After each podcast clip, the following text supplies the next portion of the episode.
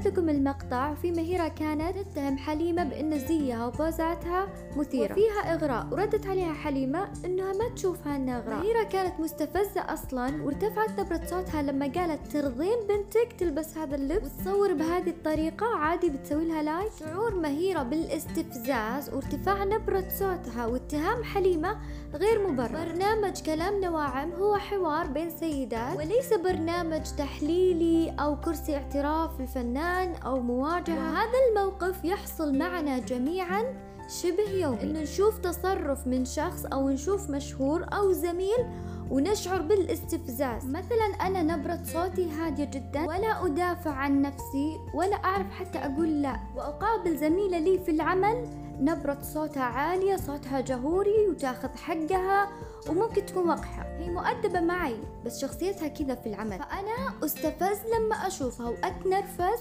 وقد أصل لدرجة إني أكرهها. بيكون مبرري إنها قليلة أدب ووقحة وأنا أكره الصوت العالي وما أحب الشخصيات هذه. بينما بالحقيقة وبالعمق هي انعكاس لي. هي تمتلك شيء أنا أحتاج أحتاج إني أكون أكثر جرأة أحتاج أعرف أقول لا أحتاج أعرف أناقش. ما أكون دائما البنت اللي ماكل حقها اللي الكل يتعدى عليها. والإشكالية مو هنا. ما في مشكلة إذا أنا راضية بطبعي هذا متعايشة معاه الإشكالية إنه تصرف الطرف الآخر قاعد يلعب بنفسيتي كل يوم. كل ما أشوفها تصارخ ولا صوت عالي أنا أتوتر وأتنرفز وأشعر بغضب. قس على ذلك لو أنا أتنرفز من المتزوجات اللي ما يطلعون وجوه أزواجهم أو يتغزلون بأزواجهم كل يوم. فأنا أفتقد لهذا الشيء أو أرغب به وأتمناه.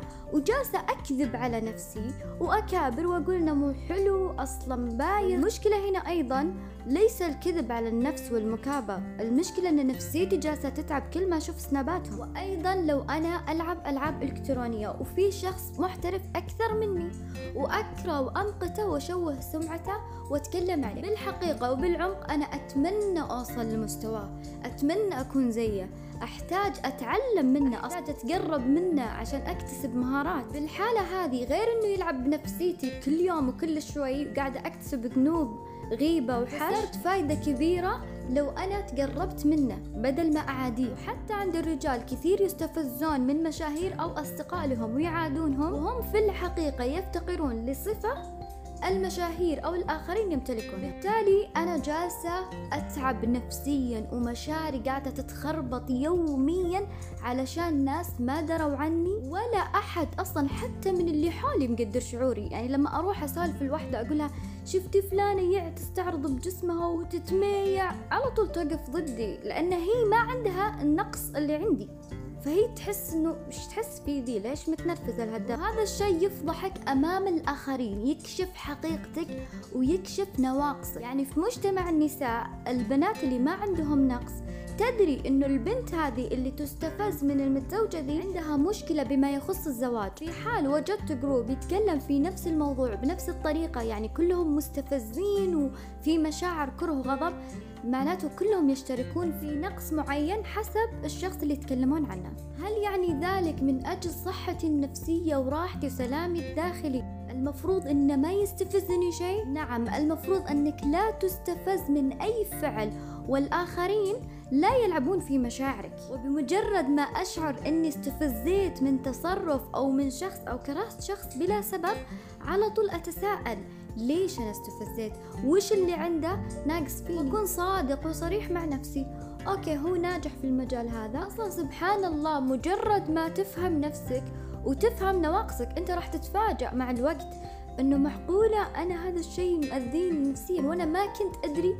معقولة إن هذا الموضوع يهمني وأنا ما أدري. راح تكتشف نفسك وراح تحس بسلام مع الآخرين. مجرد سبحان الله ما تدرك النقص تبدأ تشعر بالسلام تجاه الآخر. تقول عادي يعني تبدأ تتقبله ما تحس إنه مستفز وكريه. وأيضا في تصرفات قد لا تجي في بالك.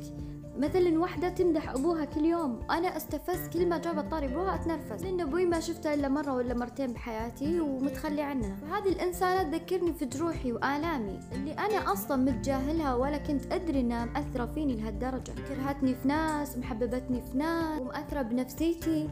وبما يخص مهيرة قد تكون استفزتها حليمة لأن شهرتها بسبب الإثارة فقط. فأنا بستفز خصوصا لما أحس أني أفضل قاعدة أقدم شيء مفيد للمجتمع وقدامي شخص والله منشهر عشان إثارة وإغراء. لكن أنا وقتها أفكر إني أنا أستفز منها لأن هي محتواها سيء أو هي تقدم شيء سيء هي بس بالواقع مو كذا. بالواقع أنا فيني مشكلة. مثلا اللي تتنرفز وتغضب وتتخربط مشاعرها جدا لما تشوف واحدة كاشفة وهي طبعا تكون منقبة. فتتنرفز وتبدأ تهاجم الله لا يبلانا. هنا في إشكالية. هل أنا مجبورة على النقاب؟ هل أنا ما عندي حرية نهائيا؟ واللي قدامي عنده حرية مطلقة. طيب هذا شيء محرم طبيعي؟ لا مو طبيعي. محرم طبيعي إنك تضايقين شوي تحسين يا عمري الله يهديها. أو بنصحها. وهذا أصلا أصل الدين الإسلامي كذا. الاستفزاز والغضب والهجوم ولا الحش والغيبه وتشويه السمعة ما له دخل في الدين. إحنا نتوهم إننا إحنا نسوي هذه التصرفات. غيرة على الدين.